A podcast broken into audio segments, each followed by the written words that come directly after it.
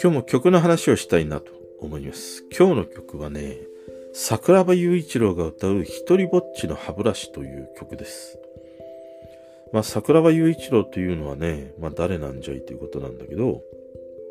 ドラマの中の、まあ、役名で歌っているのは TOKIO の永瀬智也なんだよね。で、このドラマというのが婿殿というドラマで、永瀬智也、竹内優子、あとつんくも出ていたというね、ドラマで、まあこの3人がもう顔をね、合わせるということはないなということを思うと、まあ好きなドラマではあるんだけれども、もし見返すようなね、機会があったら、またいろんな思いがね、巨来するのかなとか、まあそういうドラマになってしまったね。で、この一人ぼっちの歯ブラシ、TOKIO としては初めて織り込んでね、え、1位を取ったという曲でもあるし、あの、TOKIO が歌う楽曲の中でも、やっぱり俺は3本の指に入るぐらい好きな一曲なのね。ということで今日はね、この一人ぼっちの歯ブラシ、この曲についてのね、話をしていきます。11月24日火曜日、今日も話していきたいと思います。こんばんは。この一人ぼっちの歯ブラシという曲もさ、もう2001年なんだよね。もう最近なんか、2000年代初期の話ばかりをしてるなと思って、2001年とか、なんか2005年とかさ、もうちょっと解雇中状態だなとね、思ったりはするんだけど、まあ、この一人ぼっちが劇中歌として使われたこの婿殿っていうドラマってさ、二つあるんだよね。第一作品目が、竹内優子と共演したもので、で、もう一つが酒井紀子と共演した婿殿2003っていうのがあるんだけど、俺はやっぱり竹内優子の婿殿の印象が深いし、こう鮮明に覚えていたりするんだよね。だから坂井紀子の方ってどういう感じだったかなってあんまりちょっと思い出せなくて。で、まあ、竹内優子という女優はさ、なんか、そのジャニーズの面々と共演した時のドラマが好きでね。例えばあの木村拓哉とのプライドっていうアイスホッケーのやつとか、中井くんと共演したね、白い影か。あれとか、まあ、彼女の代表作となるランチの女王とかね、あれはヤマピーしかいなかったんだけど、なんかね、彼女がジャニーズの面々と共演すると、なんかその、こう、ものが好きなんだよね。で、俺、彼女がさ、こう、ぐっと感情を抑えながら、好きっていう思いを伝えるとか、なんかこう、泣いてしまうようなね、シーンとかがあるんだけど、あの演技がなんかね、毎回こう胸を打つんだよね。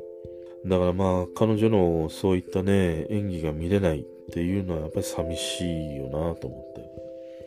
って。で、一方でこの長瀬智也ね、まあ TOKIO の楽曲で言うと、やっぱり真っ先に挙げられるのは空船だったりするでしょ？あとはなんかテレビ番組にね、歌番組に出ると必ずなんか歌っている、あの、アンビシャスジャパンとかさ、あるんだけど、俺は割となんか後半の曲が好きなんでね、あの、リリックの曲以降、あれ以降がシングルをさ、あの、長瀬を中心に TOKIO の面々でね、作るということもあって、それ以降の曲が好きで、まあ一番最近とかも最近でもないか、あの、雲という曲とかいいよね。で、あの曲はあの、長瀬自身も言っていたんだけど、そのダサさと、胸を打つようなね、その自分の中の美学みたいなものを詰め込むことがね、できた一曲なんですよ、みたいな話をしていて、なんかそれだけのこう思いが込められた曲がね、もしかしたら、その TOKIO としての曲の最後になってしまうのかなと思うと、まあ残念でもあるし、またこの雲という曲を聴いたときに、今回のこの婿殿というね、ドラマ同様に、またいろんな思いにこうなるんだろうなっていう、そんなことを思ったりはするね。で、まあそういったね、曲がある中でも、俺はこの一人ぼっちの歯ブラシという曲が、もうベスト3に入りぐらいね、好きな曲なんだよね。TOKIO の楽曲としてね。で、この曲を作ったのがつんくなんだよね。で、まあ、つんくはドラマの中でもあの事務所の社長役で出ていて、まあなんか髪が金髪でね、チャラい社長みたいなものを演じていたんだけど、あの、つんくが書く曲って、なんとなく俺はね、あえて言うとね、少しこう、ダサさを感じるんだよね。その、ダサさというのは、いい意味でのダサさで、俺はそれも、ある意味、つんく自身は狙って、まあそういう歌詞というのかな、まあ、曲であるとかを作っているんだろうなっていうふうに思うのね。で、このある種のダサさみたいなものが、やっぱり親近感を生むし、その、人の日常の中に、まあ入っていくメロディーや歌詞でもあるなということを思うんだよね。なんか、ものすごく綺麗なさ、歌詞とか、そういうものってやっぱりスーッとこう通り過ぎてしまいがちでしょ？やっぱりそのダサさみたいなものが少しこうフックになるということもあるから、そこら辺がやっぱりツンクの凄さでもあるし、ツンクのやっぱり武器でもあるんだろうなっていうことを思うのね。で、一方でさ、長瀬、俺彼にはね、稲田さを感じるんだよね。なんかすごくかっこいいんだけど、どこか垢抜けない、なんか田舎のお兄ちゃん感があるんだよ。だから、この二人がこうやって融合したときに、あ、こういう、まあ、バラードというか、こういう曲が作られ、歌われるんだなっていう、なんかその、二人の、こう、まあ、言ってしまうとツンクのダサさ、長瀬の稲田さ、この二つが合わさった時の妙というのかな。それをこの曲にはなんか感じるんだよね。で、この曲ってさ、いわゆるその失恋をして、まあその後悔する曲なのね。で、歌詞の最後の方にさ、歯ブラシは俺のだけが傷んでいく。なぜなんだっていう歌詞があるんだけど、いや、この後に及んで別れた原因が、まだ分かってないのかっていう、その男のバカさみたいな、間抜けさみたいな、そういうものを感じるんだよね。で、それって、ある意味その長瀬智也が演じた、うーん、まあ、長瀬智也自身にもなんかあるように思うし、まあ、この、婿殿のドラマの中の桜庭雄一郎というね、キャラクターにも重なるところがあるんだけど、なんかね、その、間抜けさというのかな。なんかそういうものを感じるし、それがものすごく長瀬とシンクロしていて、まあ役でもあるし、本人自身にもそういうところをね、やっぱりこう感じるところがあって。だからそういう要素が重ね合わさった結果、俺はものすごくこの、一人ぼっちの歯ブラシという曲が好きだし、これを歌う、まあ、長瀬智也、まあ、弾いては桜庭雄一郎というね、このドラマの中の主人公が好きだったりするんだよね。でね、俺、つんくに思うのって、例えばこれも愛をね、歌う曲なんだけど、でもつんくの愛ってさ、単純に愛っていう漢字一文字ではないんだよね。つんくが書く愛って、愛情なんだよ。いつもなんか情が必ずね、含まれている。情けというね。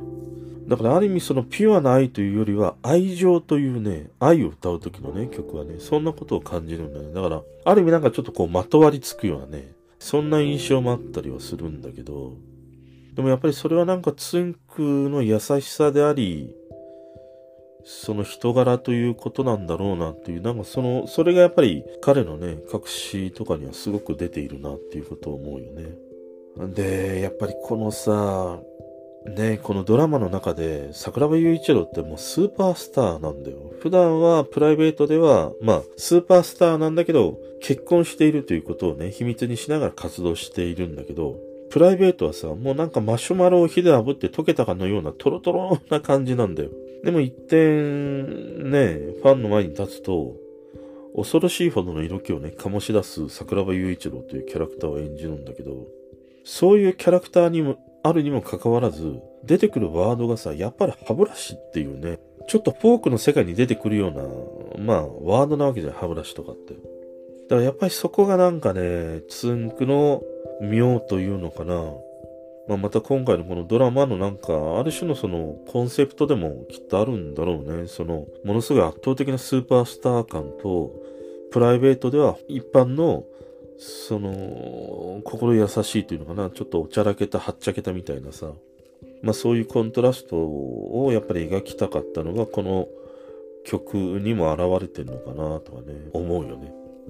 まあだから俺はね、この一人ぼっちの歯ブラシっていう曲が、好きなんだよ。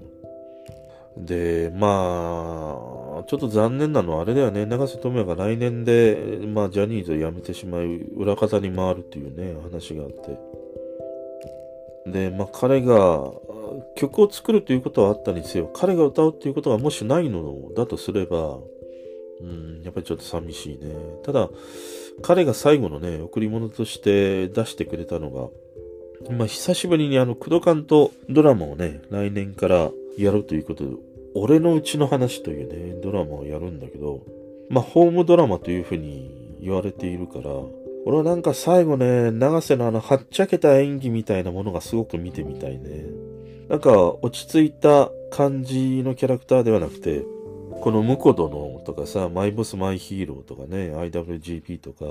俺は最後にああいうちょっとはっちゃけた長瀬が見てみたいなって思ったりはするね。まあ、今日はね、えー、一人ぼっちの歯ブラシ、この曲についてのね、話をしてみました。それでは。